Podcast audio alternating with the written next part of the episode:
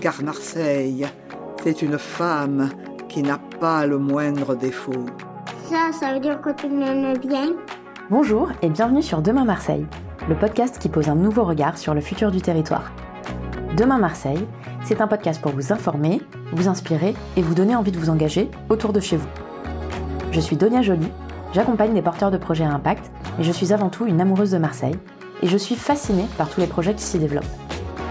Fatiguée d'entendre les clichés habituels sur une ville qui fournit pourtant d'initiatives incroyables, j'ai décidé de partir à la rencontre de ces actrices et acteurs engagés qui proposent des solutions concrètes aux défis du territoire.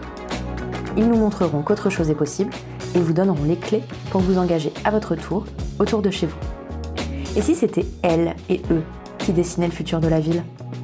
Et si on pouvait tous y contribuer? Demain Marseille? Et si demain se construisait aujourd'hui?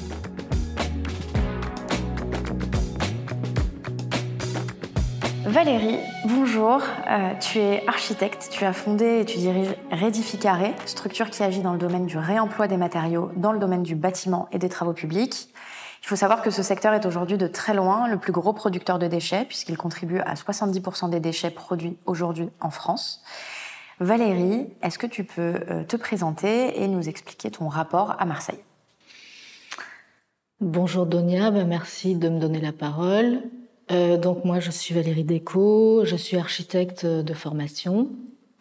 J'ai exercé pendant 25 ans euh, comme associée d'une agence d'architecture euh, dans laquelle j'ai construit des bâtiments publics. J'ai fait des concours pour construire des bâtiments publics et je me suis rendu compte que nous, on arrivait toujours en fin de course. C'est-à-dire que quand on répondait à un concours ou qu'on faisait un projet, la plupart des décisions avaient déjà été prises, et notamment les décisions de démolir les bâtiments qui étaient à l'emplacement où on nous demandait de faire un projet. Quelquefois, j'ai essayé d'intervenir euh, pour proposer de construire certaines parties de bâtiments pour utiliser les matériaux, et on m'a dit, écoutez, on vous a pris pour faire un bâtiment neuf, euh, commencez pas à nous poser des questions euh, sur ce qui existe là. Voilà, donc je me suis rendu compte que j'avais pas d'impact là-dessus. Et euh, en 2010, j'étais allée à la Biennale d'architecture de Venise, où j'avais vu le collectif Rotor, euh, collectif belge, qui avait exposé des matériaux euh, du bâtiment qui étaient des matériaux anciens et qu'ils avaient exposés comme des œuvres d'art, comme une exposition manifeste pour faire prendre conscience aux architectes de la valeur des matériaux. Et moi, ça m'avait beaucoup marqué et effectivement, euh, quand j'ai eu mon accident en 2015, j'ai eu un accident qui m'a immobilisé plus d'une année. Je suis, euh, enfin, je me suis mis vraiment à réfléchir sur qu'est-ce que j'ai envie de faire de ma vie, enfin, ce qui me reste, mhm. et euh, qu'est-ce que je peux apporter en fait à mon domaine par rapport à mon expérience et à ce que j'ai acquis jusqu'à ce jour. Voilà. Et c'est comme ça que j'ai décidé de travailler sur le réemploi de matériaux de construction que j'ai aggloméré d'autres confrères avec qui on a créé Rédificaré sous la forme associative initialement et avec qui on s'est donné pour objectif d'initier une filière de matériaux. L'idée étant non pas de construire euh, quelques projets avec des matériaux de réemploi, mais plutôt de massifier, enfin, en fait, d'œuvrer à la massification du réemploi de matériaux de construction. Donc, ce que, ce que, ce que tu m'avais dit dans un échange préalable, c'était que euh, si tu avais monté euh, un cabinet euh, d'architecture qui travaille avec des matériaux, tu n'aurais pas eu l'impact que tu as aujourd'hui et que tu comptes avoir. Exactement. Parce que bah, un, deux, trois projets, et puis après, what else Voilà, on est bien d'accord. et alors, est-ce que tu peux nous expliquer comment est-ce que tu vas transformer Marseille et où la France? Eh bien, en fait, euh, on a commencé à travailler sur une méthodologie euh, qui allait nous permettre d'identifier le plus tôt possible euh, les matériaux. Donc, ça s'appelle des gisements en termes de déchets, puisque c'était jusqu'à aujourd'hui considéré comme du déchet. Donc, comment on va pouvoir identifier ces matériaux? Donc comment on va pouvoir être au courant que euh, certains maîtres d'ouvrage, donc maîtres d'ouvrage, c'est propriétaires de bâtiments ou euh, qui vont construire un, bâtiment, comment euh, on va pouvoir avoir l'information qu'ils ont l'intention de démolir un bâtiment et qu'est-ce qu'on va faire à ce moment-là pour permettre le réemploi de ces matériaux. Donc on a travaillé sur un diagnostic ressources, c'est-à-dire un diagnostic qui permet d'identifier les matériaux qui ont un potentiel de réemploi, en sachant qu'on a eu l'information euh, par euh, les maîtres d'ouvrage chez qui on, a fait beaucoup, beaucoup, euh, avec qui, pardon, on a fait beaucoup de rencontres et de conférences et d'ateliers de travail sur les déchets du BTP pour les sensibiliser au sujet et leur faire comprendre que plus tôt ils allaient prendre en main leur patrimoine de matériaux et plus on aurait de chances de les remettre dans le circuit de la construction. Donc on réalise ce diagnostic ressources et ensuite on va rechercher des projets soit qui vont être conçus à partir des ressources, comme par exemple de charpente métallique. On a déjà travaillé sur la déconstruction de bâtiments en charpente métallique, pour lesquels les architectes ont conçu le projet à partir de cette charpente, mais avant même qu'elle soit déposée. Et ils, ont, ils sont partis du volume et des poteaux et des, des fermes, etc., pour concevoir leur bâtiment. Ah, donc ils ont pris en compte euh, la typologie euh, des matériaux dont ils allaient, euh, qu'ils allaient récupérer pour concevoir. Exactement. Et ils déposent le permis de construire avec ces matériaux. Et ensuite, intervient la, déconstruction. On récupère les matériaux qui sont acheminés sur le nouveau chantier et ils sont mis, remis en œuvre dans le cadre du projet. Et donc, pour, pour arriver à anticiper tout ça et à créer cette espèce de chaîne vertueuse, cette chaîne de valeur vertueuse, on a créé des outils numériques.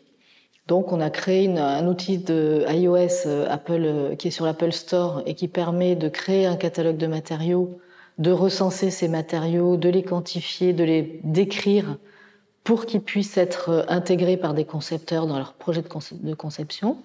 Et on a créé une plateforme qui s'appelle plateforme.redificaré.com qui permet de présenter des catalogues de matériaux, de futurs matériaux disponibles quand la démolition, euh, la déconstruction, pardon, euh, sera intervenue et les aura déposés euh, de manière sélective. Hmm. Et d'où le fait que vous cherchiez à sensibiliser au plus tôt des personnes qui pourraient bénéficier. Exactement.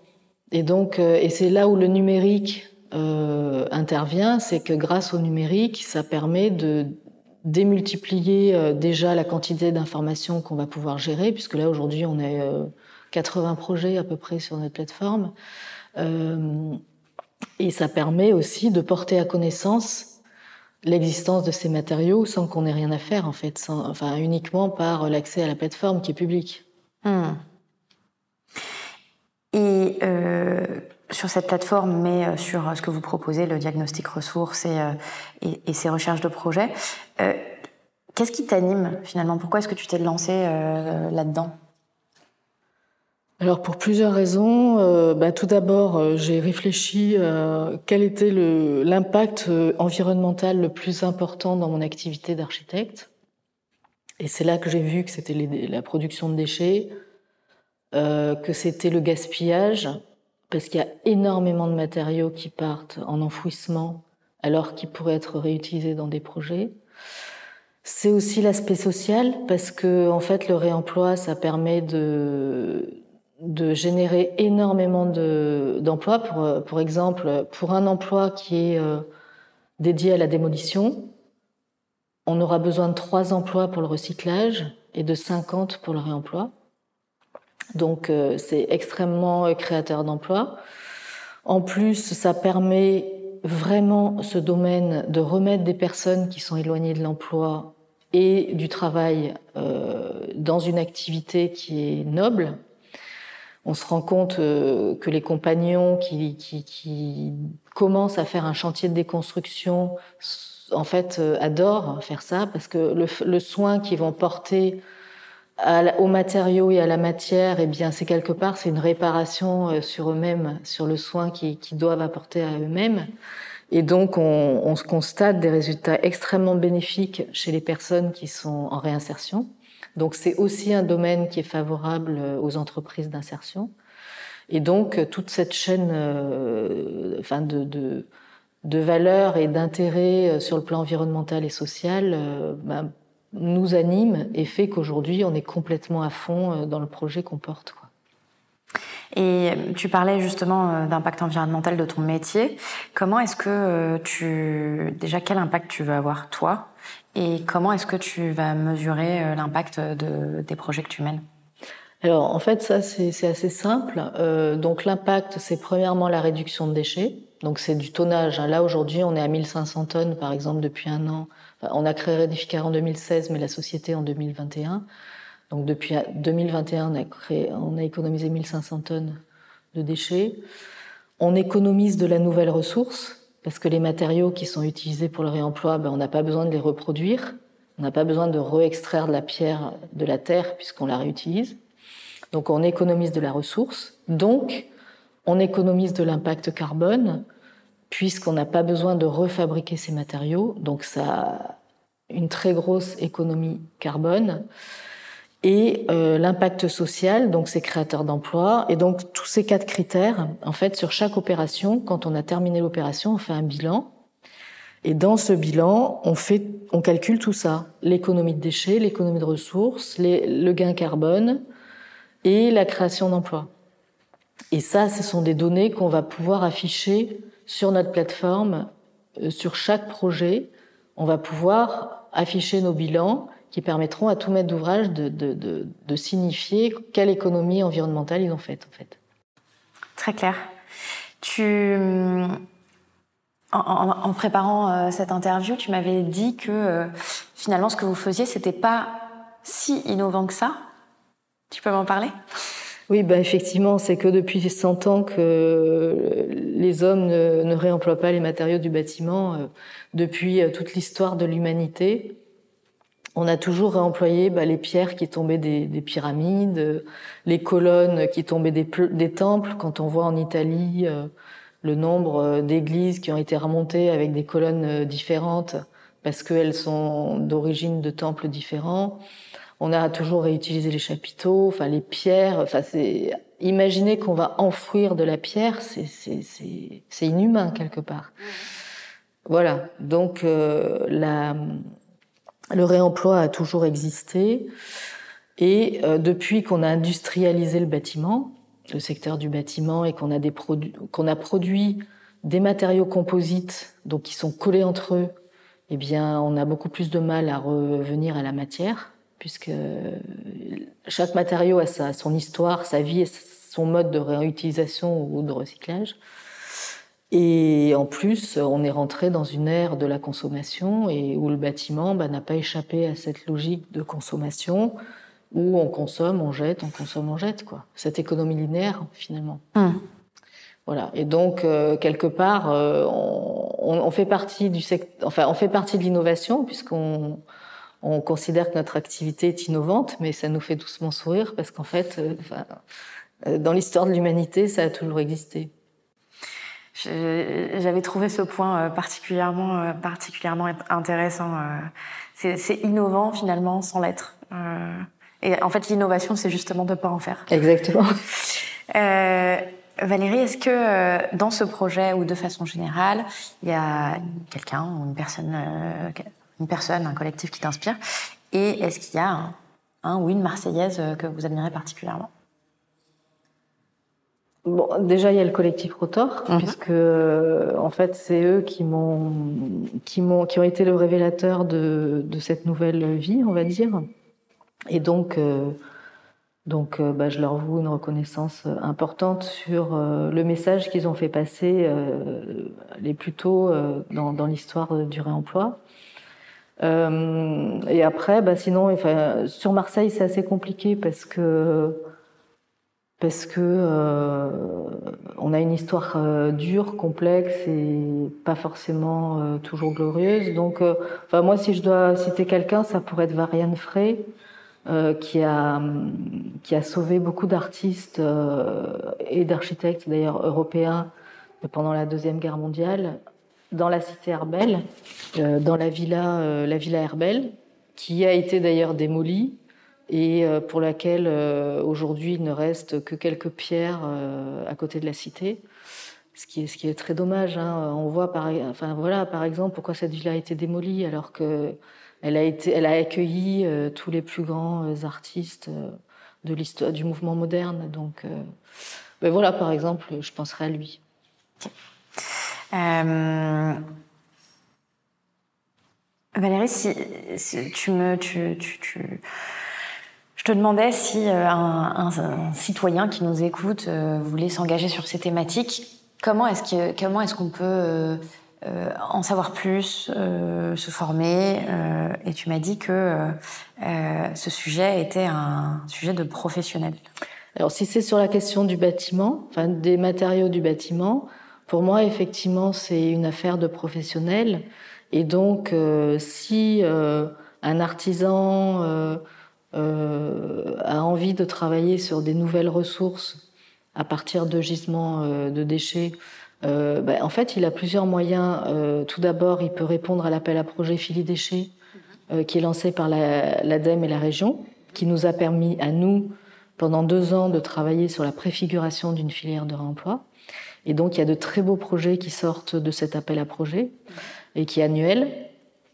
Euh, ensuite, euh, pour moi, il y a quand même une certaine investigation à faire sur euh, les débouchés que pourront avoir des matériaux qui sont issus de gisements, et donc de, faire sa propre recherche, mais à travers son activité de professionnel, qui va ensuite pouvoir agglomérer d'autres personnes qui pourraient venir travailler sur ce sujet et euh, se former. Donc, euh, euh, nous, enfin pour nous, par exemple, sur la dépose des matériaux, souvent on va faire appel aux poseurs.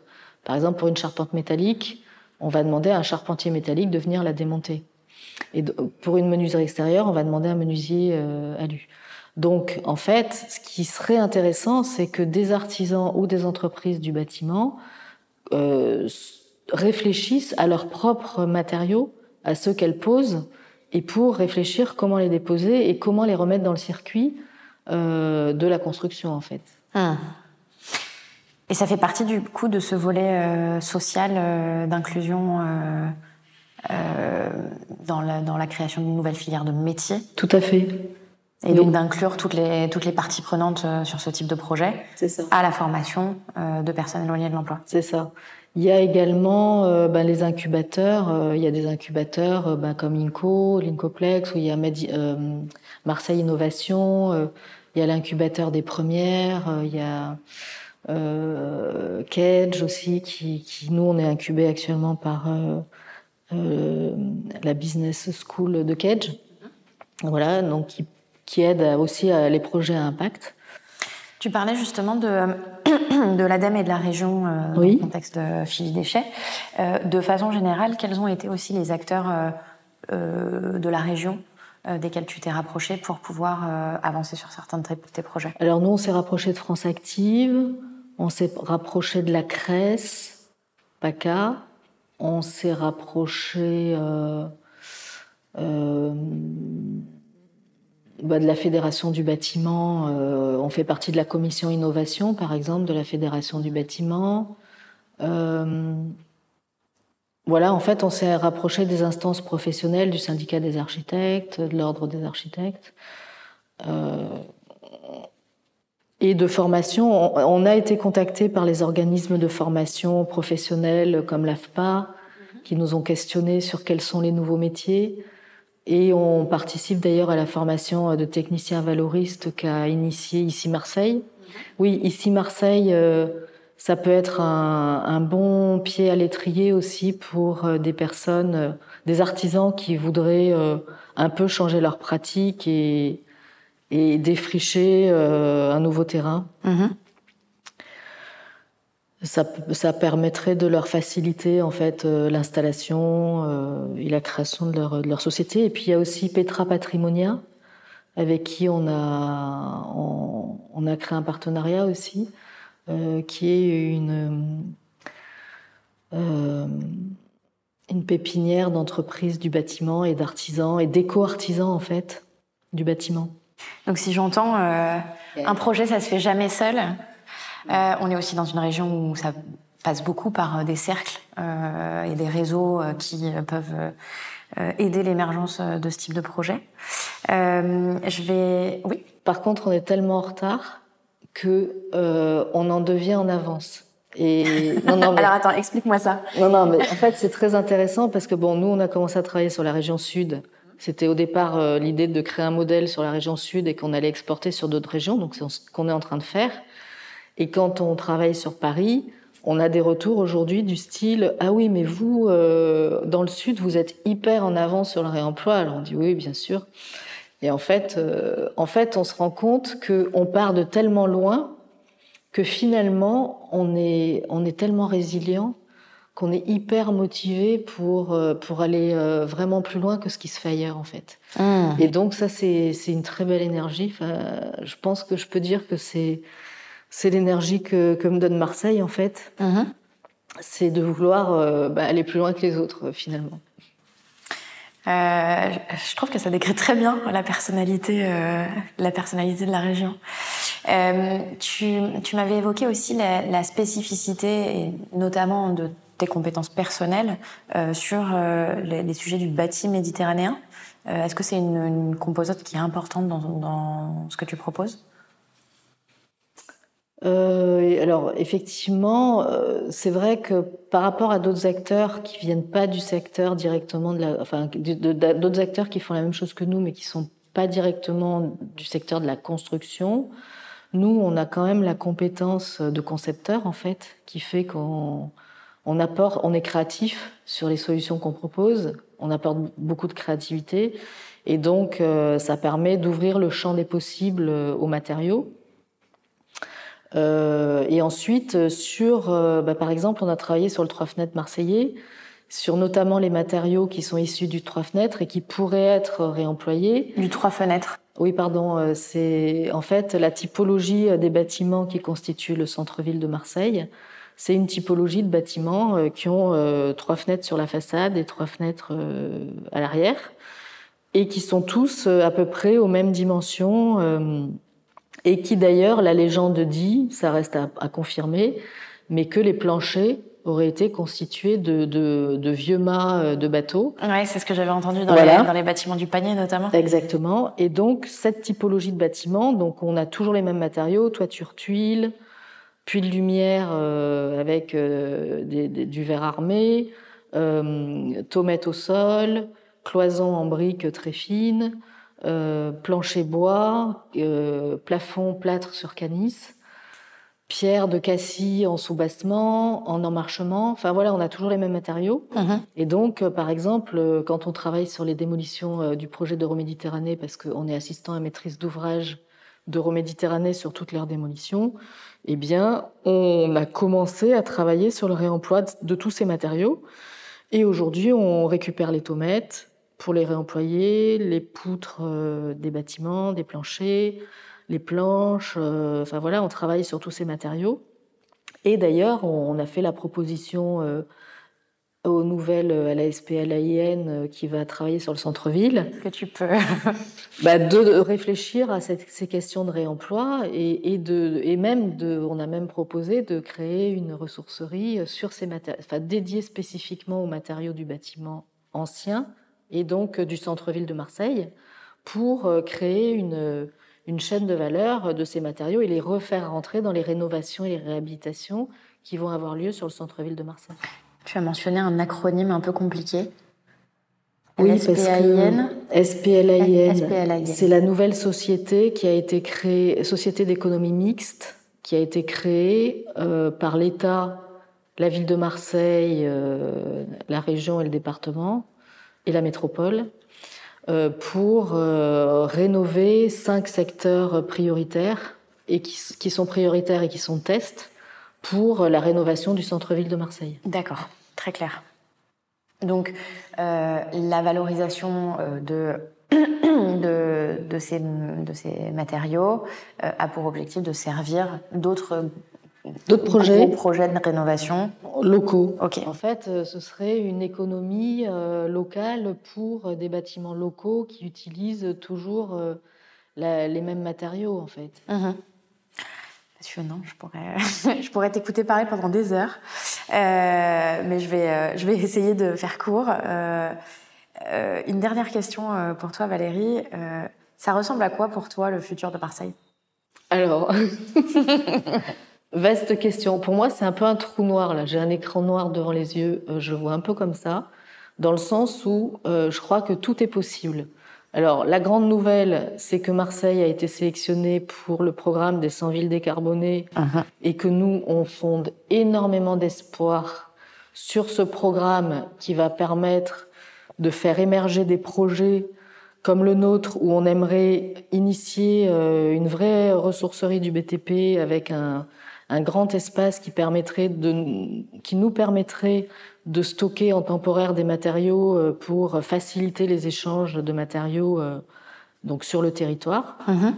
Donc il y a ce programme qui est très ambitieux et qui nous fait rêver, mais dont on ne sait pas finalement. Enfin, c'est toujours pareil. Euh, on ne sait pas si c'est une question de com ou si ça va être suivi d'effet. voilà. Il y a la Cité des Transitions, qui est aussi un très grand projet et qui nous, qui nous a permis déjà euh, de, de créer un maillage du territoire avec que des acteurs qui portent des projets euh, sur euh, le, la réutilisation des déchets, des biodéchets, sur les déchets d'activité, enfin sur tout un tas, sur l'upcycling, sur tout un tas de et donc de réunir en fait tous ces acteurs dans un projet commun. Mm-hmm. Donc pour nous, la Cité des Transitions, c'est c'est un très beau projet euh, qui peut vraiment permettre de créer une communauté d'acteurs et qui vont s'entraider, ce qui est déjà un peu le cas, mais de manière diffuse. Mais ça peut être un accélérateur. Je précise qu'on est euh, au QG des, des éco-acteurs euh, où tu as tes locaux. Tout à fait. Et qu'il y a déjà plein de synergies entre les acteurs du QG et avec d'autres, avec le phare. Euh, le phare, qui est un projet qu'on porte où on recherche un très gros site justement pour euh, s'implanter et implanter une ressourcerie du bâtiment mhm. avec d'autres acteurs de l'économie circulaire. Mais à la fois, à Marseille, tout est possible. Donc, nous, tant que les choses ne sont pas concrètes, visibles, touchables, eh bien, euh, tout peut arriver. Et donc, on construit pas à pas et on verra ce qu'il en sortira. Mais peut-être que Marseille deviendra euh, un modèle pour, euh, pour l'Europe euh, et pour, le pourtour, pour les pays du pourtour méditerranéen, dont j'espère qu'ils pourront être vraiment associés à, à, ce projet.